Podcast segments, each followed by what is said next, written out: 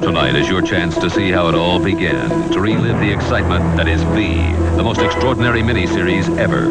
A daring TV journalist struggling to uncover the startling truth behind the aliens' visit to Earth. And a beautiful and brave young scientist fighting for the very survival of the human race. Together, they take you on a fantastic journey to meet the visitors. Prepare yourself for a television event that's out of this world. Prepare for V. Next.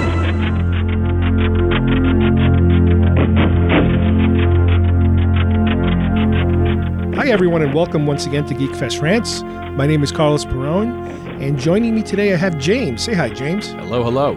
Today we are going to be exploring one of our older television shows we used to watch, which we have very fond memories of, and it's one of these things that you don't really want to get too close because the closer you get to these memories, they're going to start to hurt a little. They're going to start to sting. And it's happened before with some of these shows that we were very fond of.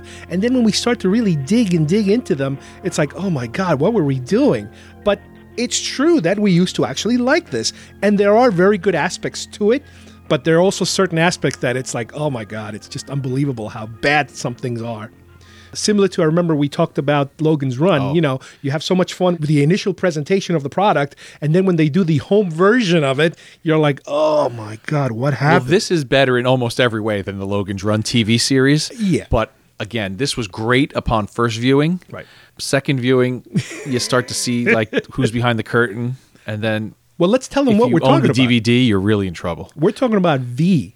V as in visitors, V as in the final battle, V as in the series, the reboot, the books, the toys. You know, this was like mid 80s, probably 83 This was, was when it all television's attempt to have a real property that you know they were trying, I guess, rival Star Trek, which there was no Star Trek at the time, just movies. The TV series was trying to be an action adventure Right. more than a space battle type series. Right. So There was a definite tone, if you will, a definite message that was basically presented in a sci-fi format. Yeah.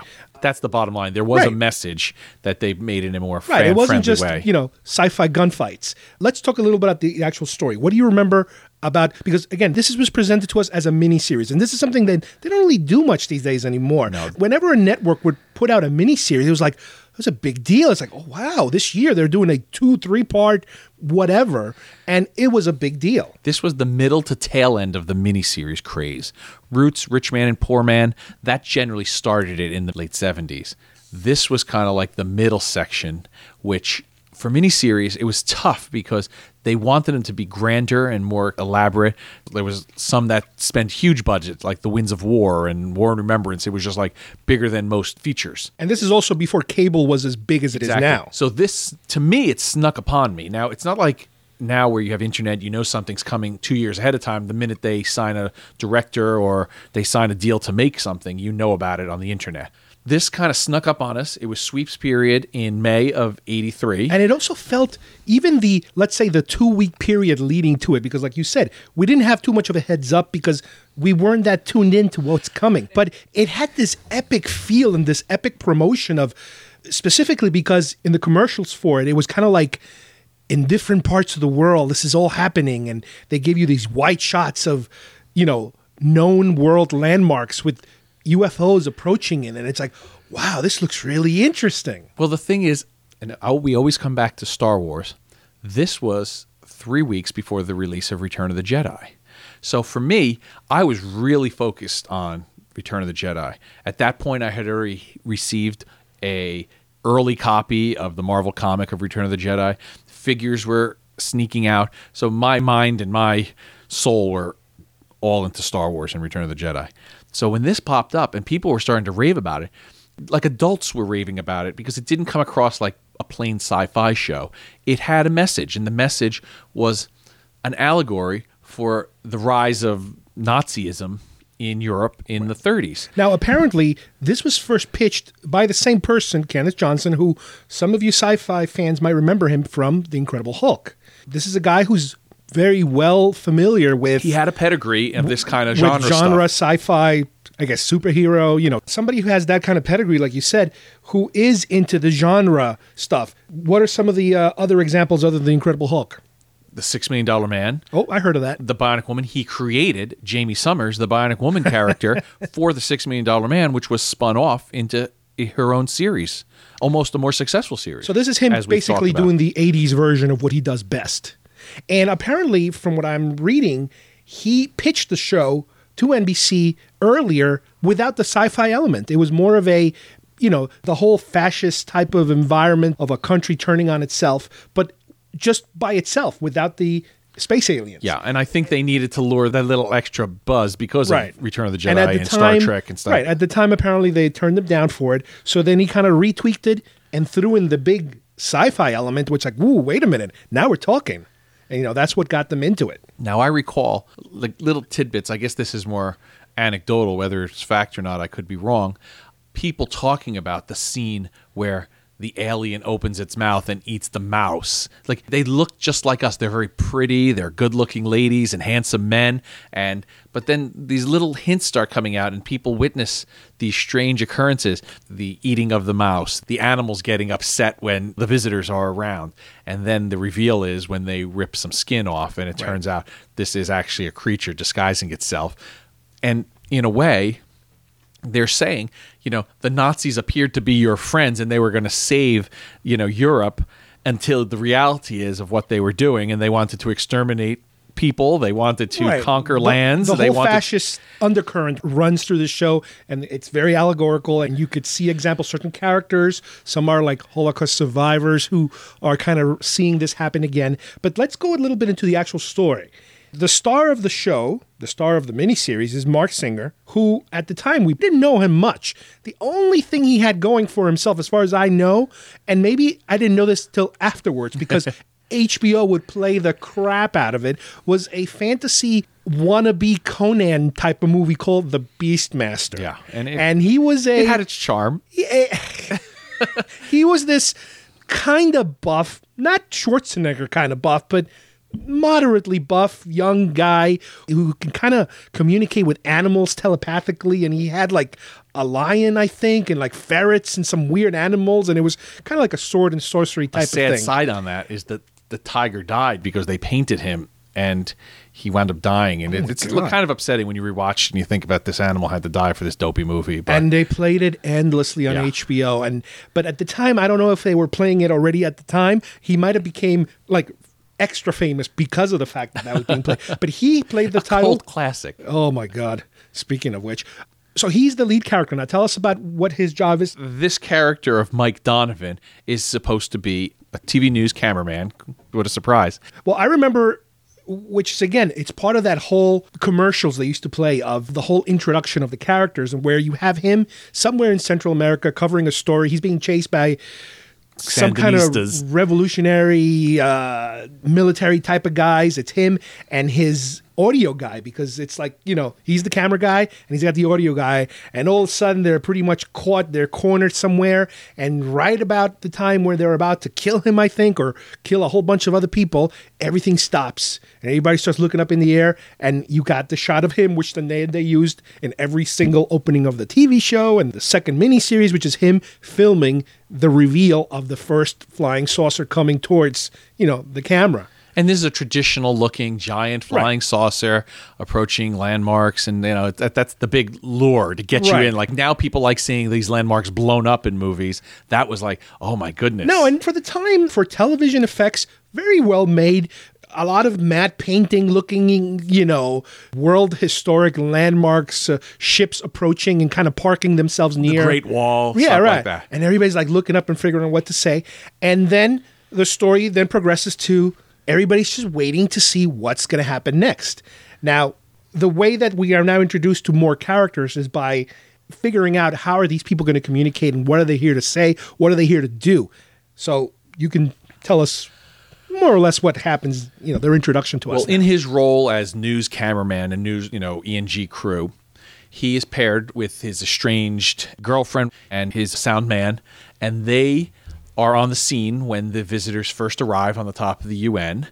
And they're fortunate enough to win the lottery uh-huh. of being able to go to the mothership over Los Angeles and I guess conduct interviews and try to uncover who these visitors are and what they're here for. And they claim they're here to help us. Right. They need some chemicals from They from need a that- some rare chemicals that we don't that really we- have a use but for. But they can help us curing diseases right, and and technology and, this and growing that. food and all these kind of things. And eventually, there's a few mysteries. Things seem to be not just right with them. Some people some you can you can communicate and be around some of the leaders, which Right. was like Diana is this hot looking, dark haired, Well, that's- that's- villainous looking, but she's like just mysterious. that's one of the things they notice at first is that they're all very kind of glamorous and nice looking and very like two normal looking people. And as this is happening, there's also a very slight undercurrent of some people start disappearing. Scientists start saying weird things that people are not happy about, and everybody's trying to keep it kind of quiet. You know, these are nice people. You know, don't bother them. You know, just go along with what they're saying. so at this point then as mike being the type of guy he questions things more his ex wants this big story and she's being promised the world this is going to be her pulitzer prize Well, he's done- her, they're her investigative Emmy reporters, you and know? things like that so little by little the visitors start using her to get their message across to get some good pr and he starts to uncover some things that aren't quite right and the big reveal is i think at the end of the first episode is this visitor is about to eat a mouse and opens its mouth like an iguana and eats this mouse and the audience are left stunned it's like oh my god what are these people you know and it, Well, they start noticing that they have obvious, very physical differences in terms of, first of all, their voice sounds different. There's like a reverb sound to their voice. They seem to be somewhat impervious to certain temperatures. One of the B characters, if you will, who is played by an up and coming actor at the time called Robert Englund, who most of us our also- age know Yeah, as Freddy Krueger, exactly. who pr- basically doesn't exist anymore. He played one of the very sympathetic, goofy visitors. kind of simple minded Yeah, who is kind of he's attracted to uh, one of the regular girls there, and he saves a guy from like liquid nitrogen accident. The And guy nothing happens snaps his hand, but he saves him, and he's not hurt. But they do notice that his skin starts to kind of peel. Like, what the hell is that? And they kind of shuffle him away because they're gonna, okay, fine, whatever. So. As you said before, things are happening. People are starting to disappear here and there. The media is becoming very complicit. The government is becoming very complicit with whatever agenda it is that these visitors have. And Mike Donovan, at the same time, is having lots of problems with his son. His son, you know, because they're divorced, his son is always kind of like the typical I hate you, dad type of son. Yeah. And well, he's like a 10, 12 year old kid Right. who's, and ironically, here's a little scene that didn't really make fruition. He, the son, is playing with a little plastic spaceship and visitor figures. And he's like, oh, this is John the leader. So he's got basically the equivalent of Star Wars figures of the visitors. Yeah, now you're introduced to other characters too. You have a girl who becomes uh, someone involved. This is a different girl. Well, this is there's a family. Right. We're led to believe they're a Jewish family because the grandfather, the grandfather was a survivor. Starts, yeah, it explains how he's seen this before, and I think they allude to his numbers, which are from the concentration camp, things like this, and a next door neighbor who's a bit of a Lothario type. He thinks he's cool, but he's not that cool, and then he winds up joining the youth corps, which is our like the- analogy to the Hitler, the youth. Youth, and yeah. his job is to help the visitors coordinate things and in turn probably snitch on their neighbors they give stuff. him a nifty uniform. and he actually does sell out nice his neighbors. he does sell out his neighbors, and now that's part of another B story trying to figure out, you know, how do they undo this and how do they save these people because they're going to be sent to these camps, and we still don't know what these camps are for. Right. And as the story progresses, we find that, yes, the scientists are disappearing. The few that are still around, they're forming somewhat of a resistance network, if you will, to kind of figure out what's happening. And as James mentioned before, the climax of the show basically comes when Mike Donovan sneaks into the mothership and I guess he's kind of moving around through the air ducts and this and that, trying to figure out where people are. And he witnesses a lot of weird stuff, including a feeding by Diana. I think one of them is.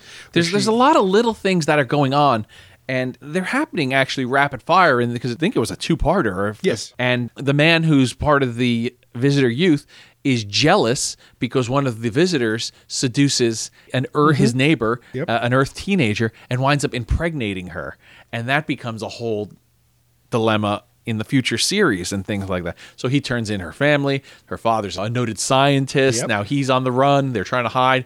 There's a uh, Hispanic yard type worker who has experience moving people around apparently they allege you know in and out of the country so he sneaks them out there's a little scene on the road which is kind of memorable that With the onion? exactly he's used to this checkpoint charlie type stuff and he takes a huge bite of an onion to you know make his breath unpleasant when the visitors and the police you know start checking and trying to look for it and you know it's just this whole little thing One of the things that they were noticing is that not only are scientists disappearing, but the scientists who are not disappearing, they sometimes seem to be using the wrong hand and they're like their personalities have changed somehow, like somebody did something to them. And as a result of Mike Donovan's contact with the fifth column, a visitor or a visitor group that is calling themselves the fifth column, who are supposed to be sympathetic to humanity as opposed to whatever the hell it is these other people are doing. The big climax of the show, as we mentioned before, is not only does he find out that these aliens are something different in terms of they're not as human as they seem. They're eating like live animals and their faces are stretching out to accommodate like an entire hamster down their throat and stuff. But they take him to a big storage area within the ship where they show him that they have what appears to be thousands and thousands and thousands of people kind of cryogenically frozen almost which is basically they're stealing people because their food supply and they're also stealing water yeah so that's the big plan I'm assuming there was a plan for the final battle while this was being made and aired. Oh, yeah. because it ends very ambiguously. They do an initial battle to try to you know strike their first blow. Right, and they're trying first- to send messages to space. thing. Not so much that, but the purpose of the first plan for them is to expose the aliens, not to So win the battle. They're trying to get other parts of the Earth aware of what this menace is real, and so that ends almost on a cliffhanger. I mean, it ends, but it, there's clearly more to this story. And then everybody was hooked, and we became made aware that there would be a sequel, which became the next year V the final battle, which was a three-parter. And like you said, it's pretty obvious that they had this in mind because you don't just leave people hanging like this. So now we move on to the second miniseries, which we were looking forward to this. Like, Yeah, at this point we're expecting it, and everybody's looking forward to it. Big promotion, middle of May sweeps, of course, and it picked right up. Well, for the second miniseries, everybody's back. Jane Badler, kind of like the second in command of the bad guys, but the really nasty, the good cop, bad cop. the she's supreme, bad cop. Yeah, she the supreme commander is John, but she's basically the- the, one doing all the dirty deeds. right. And, you know, John is the PR good guy for them, and she's the real brains behind everything. And here we have a more organized yeah, it picks up and there's a resistance now. They're a bit more militaristic, but with you know regular folks who have joined. Some of the characters from the previous show, you know, have continued to join with them. The scientist, his daughter is now very pregnant at this Yes. point. Enough time has passed that she's pregnant, and there are concerns that what's going to happen because they know she's impregnated by an alien. Right. And now Robert Englund's character Willie, he's now kind of a secret fifth column member. You know, he's hanging out with his human girlfriend, helping out the good guys, if you will. He's almost a little bit kind of like the comic relief of the show. The lead good guys are still here. But of course, Mike Donovan's estranged girlfriend, who is, you know, now basically the spokesperson for the visitors. I mean, it's almost like she's a, uh, you know, Well, that's the concept of the collaborators. People that Yeah. are not psychologically altered in any way, they just choose to side with the bad guys in the show. And that's what happens to not only her, but his mom even, who's supposed to be this rich, th- wealthy yeah, we forgot to individual. mention that his mom was totally seduced by them. Because She's like, I'm going with the flow. her, I don't think it was Mike's dad, but her husband at the time was a chemical plant Uh-huh. uh, owner or manager or CEO, whatever it was. And they basically get to him through her and promise her so much, you know, fantastic stuff. And a lot of that happened in France, especially where people were seduced by the Nazis to work with them, collaborate. And I mean, that's almost worse. That's almost worse of a traitor to your people than the actual invader when you'll turn on your own people to get, you know, material gain. And I, I think they were trying to make a big point there. Uh-huh. And this could happen. This could easily happen in modern day. You say, oh, that's the 40s, that's World War II. But people are easily swayed to do the bad thing when you dangle something in front of them, I think. Well, the other thing is that we are also introduced to some new characters, including one of my favorite character actors, Michael Ironside, who plays kind of like a A Han Solo. He's like a Han Solo, shady, uh, pseudo terroristic kind of, you know, a guy who gets things done without questions asked type of guy. There's gun. no doubt in my mind he's a Han Solo because his name is Ham Ham Tyler. You know, it's it's it's fine. I mean, at least at least you know it's obvious what it is. And one of my favorite characters with him, and I still associate the two to this day. and I forget if I've seen them together ever again. But Dennis Berkeley was his heavy set biker looking kind of sidekick, his Chewbacca. And they were great together. That's my favorite pairing to this day, you know, about V. And this particular story deals more with the mind control aspect of some of the people. They capture Julie at some point. Is that right, James? In the second night's episode, there was this big attack on a big event that was taking place under the visitors' watch. The lead alien, the John. leader, John was it John? John, and he was John- exposed on TV. on TV. They ripped his skin off. but then they try to make it sound like that that was imaginary. You imagine it, there were terrorists who Right, right, who- right. It was all- who tried to fool us, which kind of plays into what people feel even to this day how news is manipulated, and there are even people who think the World Trade Center didn't really happen somehow. But the reveal was out there. In other words, you can't get any more than that. They rip off his face, and you see this reptilian, lizardy face underneath, and his eye is even like yellowish or something. You know, they give Yeah, you like the a whole lizard. thing there. and it turns out they embarrass the visitors, but Julie gets captured. And Diana has it reenacted again for replay to almost deny that there was, that this was imagination. They were some terrorists. We subdued them, and the night went on like we wanted it to. But anyway, Julie's capture, they use a lot of psychological warfare on her. Again, much like how the Nazis did medical experiments on their prisoners, Diana uses Julie to take her fears and use them against her, as mm-hmm. well as implant new fears to make her a weapon against the resistance. To be able to send them back. send and they back. eventually plan. They know that she'll be allowed to be recaptured by the resistance, or they'll release her outright. And of course, some people do suspect that there's something going on. It was too easy how she got back, and I guess you know that's their goal is to ferret out the resistance through her. Now, one of the big events of this second miniseries is the birth of the alien baby, and that's something that is basically promoted. That's the big selling point Yeah, of this that was that thing. night's big deal. It was a big deal. and it was a bit of a gimmick. I mean, everybody's waiting, everybody's waiting, and then all of a sudden, there's this green baby comes. They were actually, you know, we're missing. There were two of them. This beautiful baby comes out, and everybody's, and then all of a sudden, oh, there's, wait, an- there's there's one another one. And it's this green, like almost they're trying to be like an alien. The birth of the chestburster because. That one eventually dies. The show ends with like the shocked faces of the people.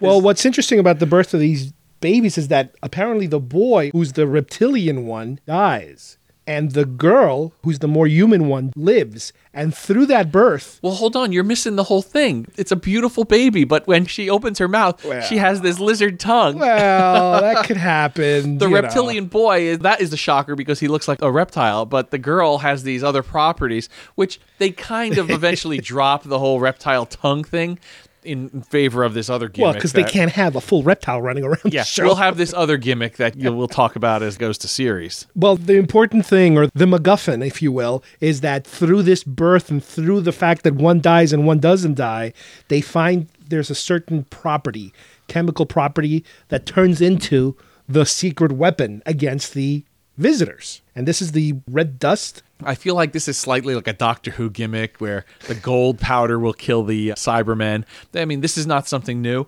but they wind up being able to manufacture this red dust, but they have to release it in such a way that so many visitors can succumb to it.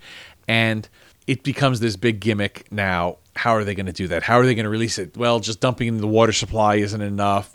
A few bags into the air, but the big reveal of this one is a fleet of hot air balloons and then just emptying out these bags into the atmosphere and the wind jet stream and everybody would around the world and it would just take it around to wind up making these people you know i guess basically choke to death Yeah, they can't breathe this stuff. so finally, I guess one of the best conclusions of you know beating the bad guys, the visitor played by Andrew Prine is you know pretty vindictive and I think he's like we're gonna blow up the world then if we can't have it we'll destroy it nobody will have it Explode And the mothership or something. Ham Tyler eventually arrives on the scene, subdues Andrew Prine, and then dumps the red powder just all over his face, and he basically just chokes to death. And it was a, just a nice yeah, f you.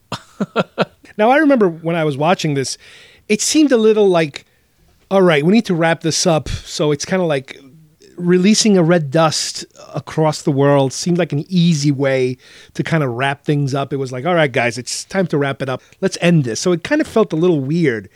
And what's also odd is the fact that, you know, you're ending this miniseries with a somewhat of a conclusive ending to it in terms of the good guys won.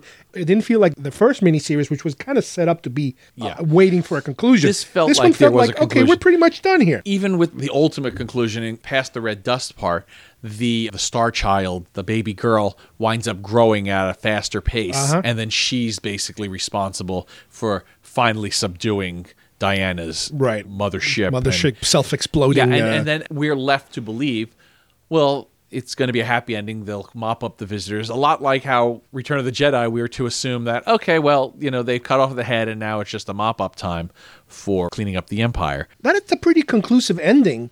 And little did we know at the time that they were already planning at some point to take this into a TV series.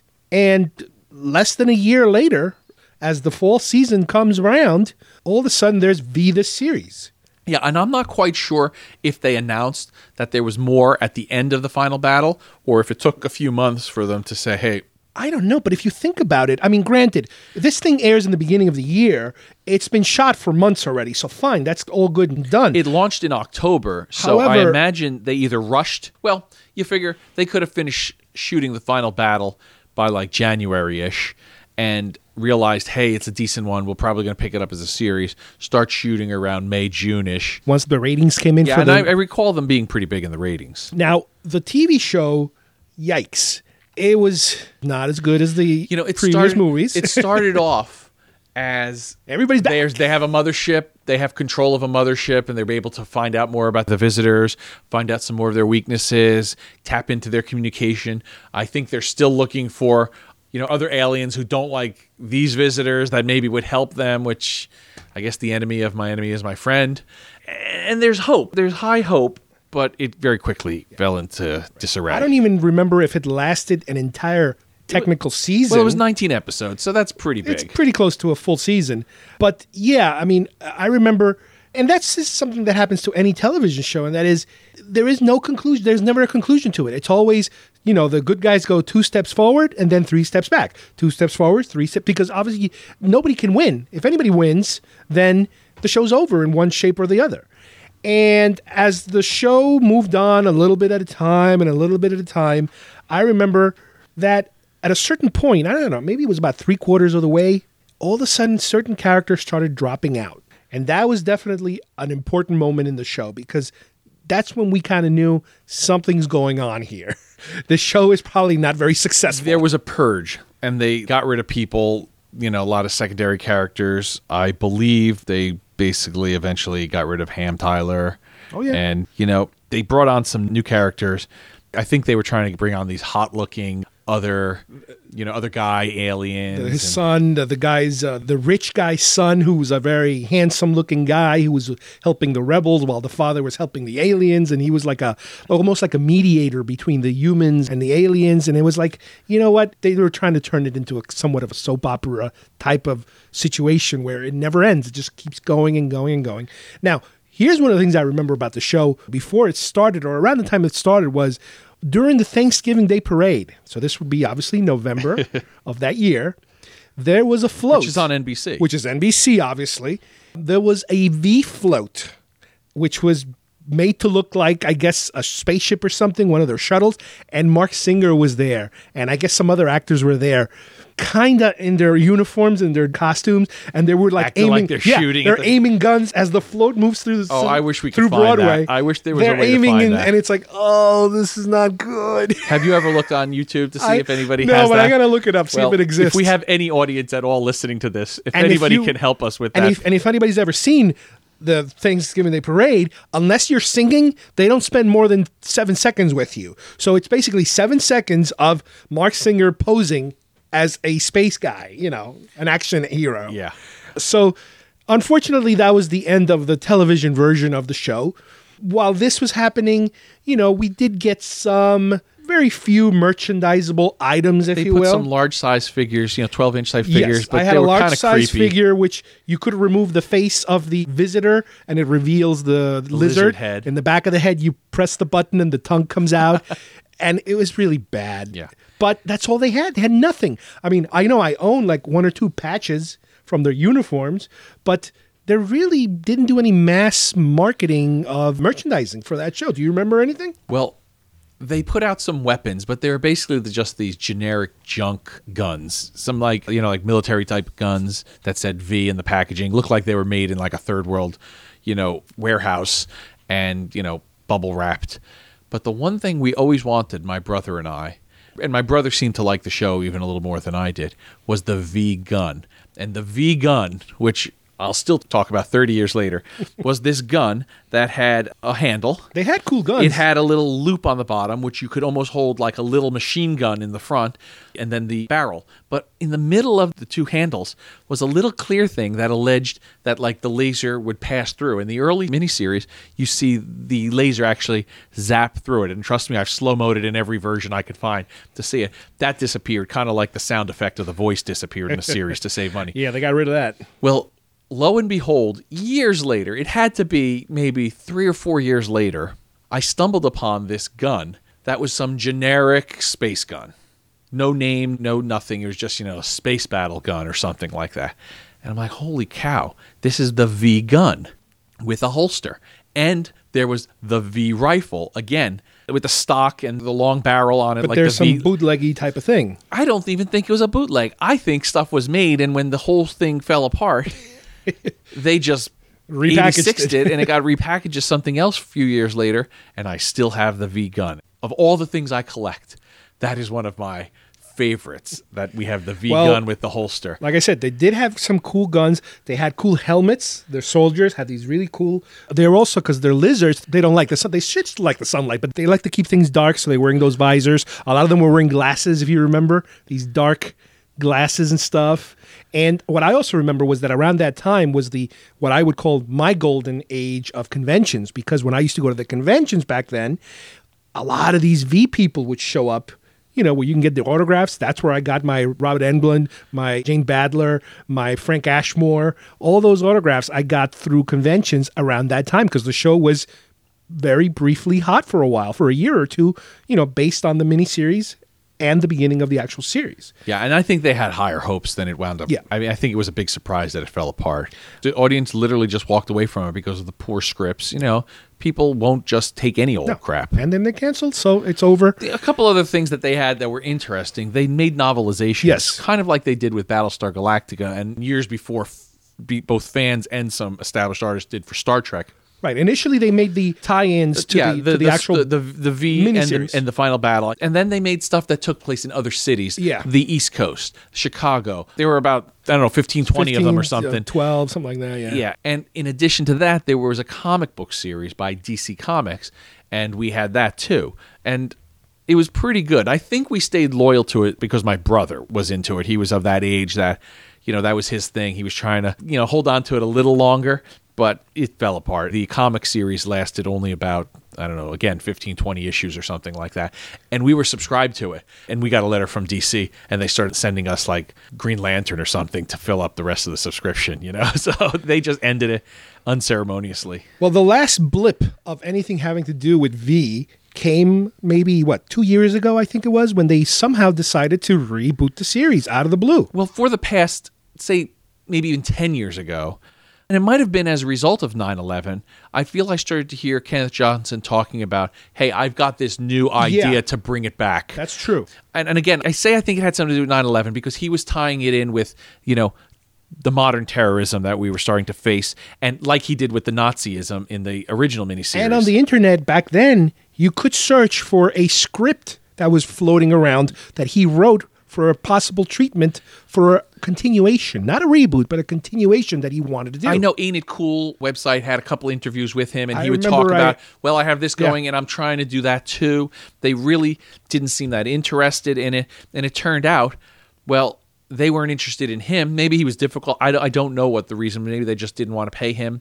But it turned out ABC brought back V. Right now, what's ironic is A reimaging. I guess after uh, Battlestar Galactica, right, it became it's a, a, it's a reboot, a reimagining. Now, what's interesting is that he really hasn't officially had anything to do with V since the first miniseries because he never even made it to the second he miniseries. left there, you know, after the beginning Right. of the second because he had a beef with them. yeah, creative differences, Creative or something. Yeah, yeah, yeah.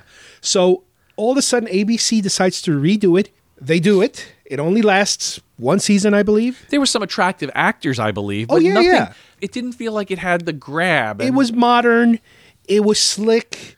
They tried to highlight the main points of what the original series was, of the original miniseries was. And, you know, it was interesting. It was a little goofy, a little sci fi channel you know. I got to tell you, I tried watching it. I think I got 10 minutes in, uh, and I recall it just fell apart for me. It's just like, and oh, most this of is- the is characters, they redid most of the characters. There was a I like Michael. the new female alien. well, was that's very the thing. The, the female alien, uh, the girl from Macarena from, uh, from or something um, like that. Firefly, uh, from Firefly, from I don't Firefly, even know how to and now her she's name. in uh, Homeland. You know, pretty big deal these days.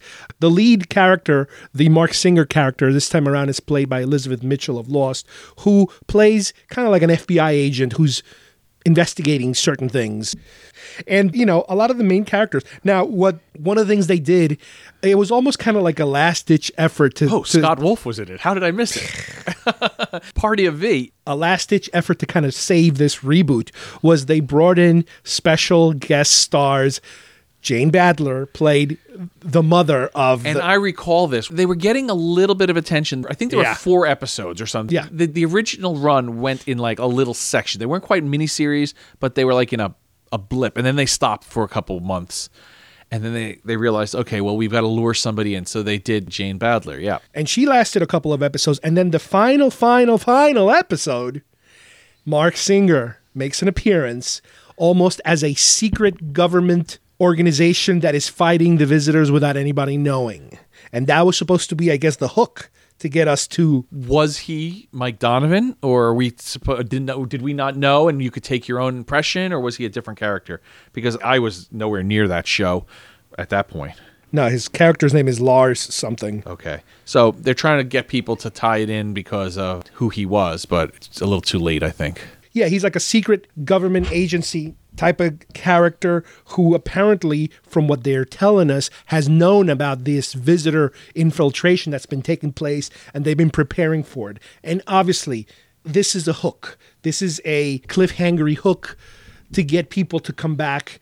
Now they're assuming that that's enough of a hook to get people to come back. You're lucky if you got the original fans of the show to come back, but I don't think that's enough of a hook to get new people to come back. So Yeah, that, was, the end of that. That was the end of that for sure, and I don't think we're going to see it again. The only way I can imagine it being made again is another remake, but like on a sci-fi channel, lower budget, and then you know sometimes they do these Flash Gordon type of movies or miniseries series, series, you know, sci-fi. I don't know. I, I think this is. I think we've seen the end of V, and you know, I'm okay with it. But as we said, you like it at first, but Yeah, I couldn't imagine sitting through the entire series again. Maybe the miniseries, I would watch it, but the actual TV series, ooh, that's a tough one. I tried to watch everything again, knowing, guess back around 2004 ish, they were going to release the series. Now we have them, you know, I say we, my brother has them on the VHS. He taped every one of them on NBC. We still have them, they're in good condition. But I figured, well, maybe I would buy it for him on the DVD. So, in preparation for getting it, that I'd probably watch it again too, Sci Fi showed a marathon. And it may not have been every episode. It may have been like 10 episodes or something like that. They 10 just, too many. They kind of cycled. oh my God. And like you can just see, oh, okay, well, they're trying to do this. So I watched V. I watched V the final battle. Did, did that over five days. The next week was V the series. It's just bad. It's just bad. There's not really any redeeming. The voices are gone. The special effects are gone because a lot of it is earthbound. So the rest of the new stuff is just stock footage of spaceships flying around and like this one shot of the fighter type craft exiting the hangar bay and making this hard turn Yeah, to the left, it's a stock shot, down yeah. to the earth. And I mean, I, I I've seen stock shots on shows. This one was just in every episode. It felt like you know. Well, I remember at the time they were just didn't hold up. They would talk about me. how expensive it was to produce these shows, and just the effects budget alone was way too much for a show that just wasn't getting enough ratings. It doesn't didn't make sense to them. To I think it. they were getting robbed because if there was a big effects budget, somebody was putting it in their pocket. Because I mean, we've seen shows. Battlestar Galactica had a big budget, and it pretty much was on the the '70s Battlestar. You pretty much see it on the screen. It's a Star Wars type, you know, special effects. Buck Rogers not so good. You know, it kind of fell apart the second season. So this show had potential.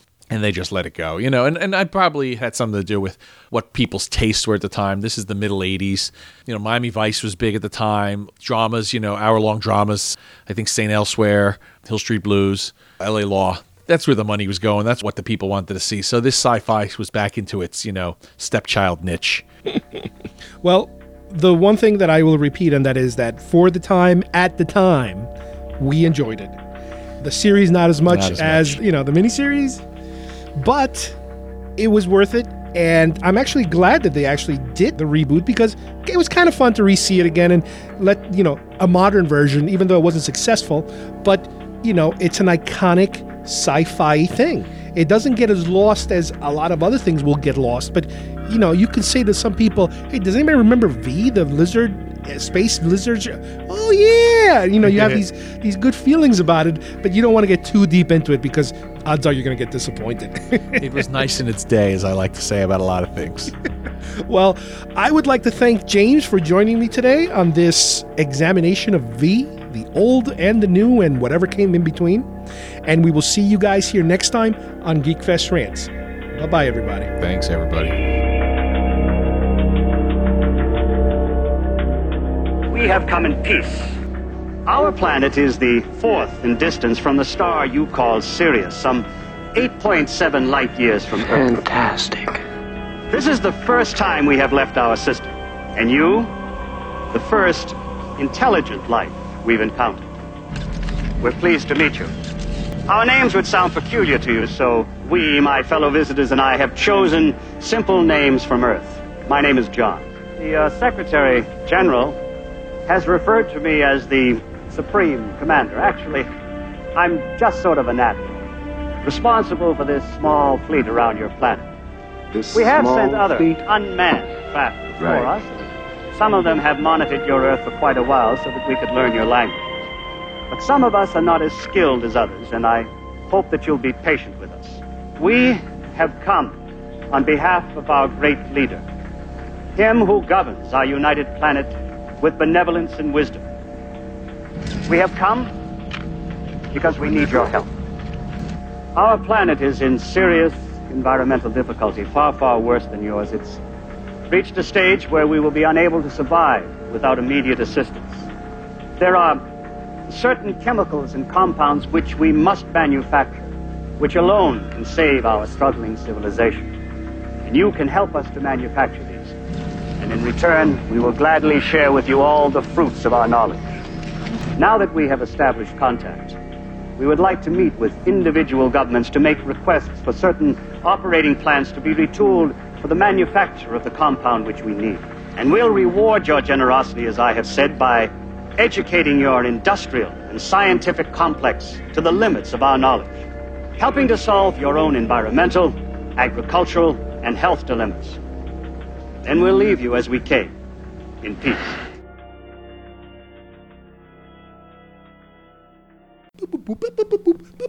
Stop.